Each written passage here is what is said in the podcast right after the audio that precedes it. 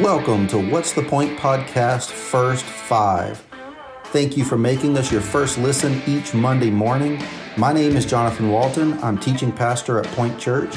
I'll be breaking down Pastor Jared's message from yesterday Discipline, the Missing Piece.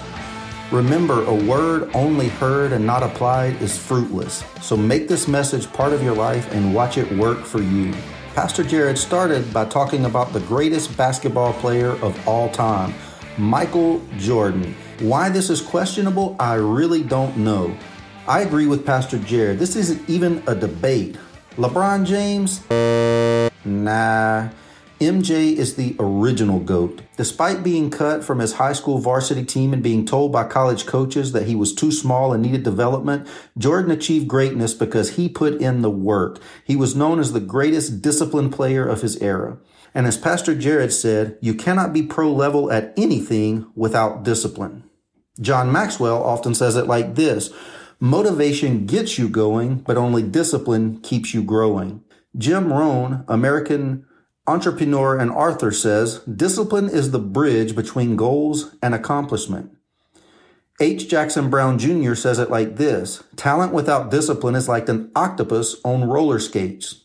Help me! I've fallen and I can't get up. We desperately need discipline. God will bless us with talent, but he expects us to balance that talent with discipline.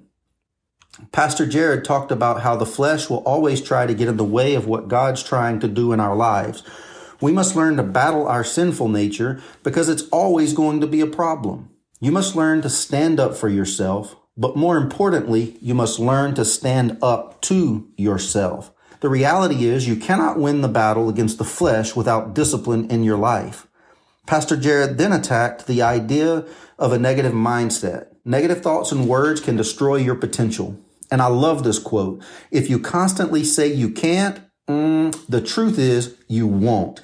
Remember, your words have power of life and death, so speak life. Let your attitude and your mouth be held in check by the pillar of discipline. Pastor Jared then broke down Christian writer John MacArthur's practical tips for improving discipline. Number one, get yourself organized. What? Me?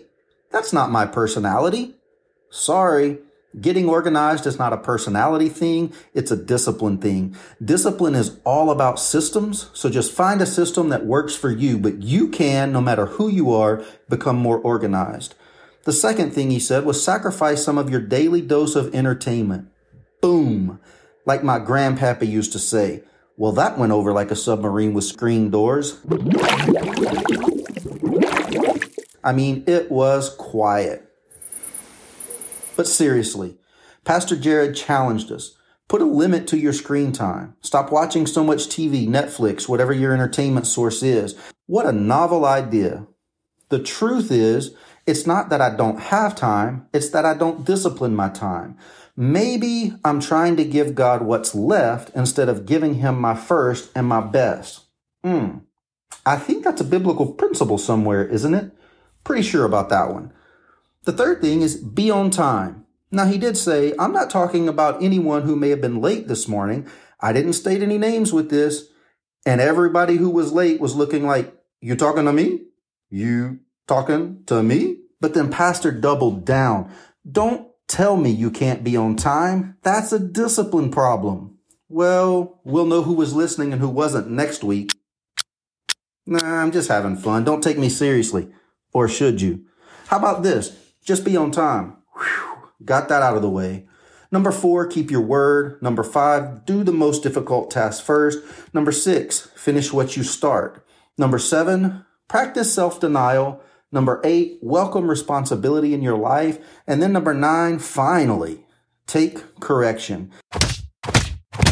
Ouch. For real though, the greatest seasons of growth I've ever had in my life came on the heels of correction and criticism. Jesus even said, I discipline those that I love. Discipline is much needed in today's culture. So I sign out singing like the old Gatorade commercial of the early 2000s.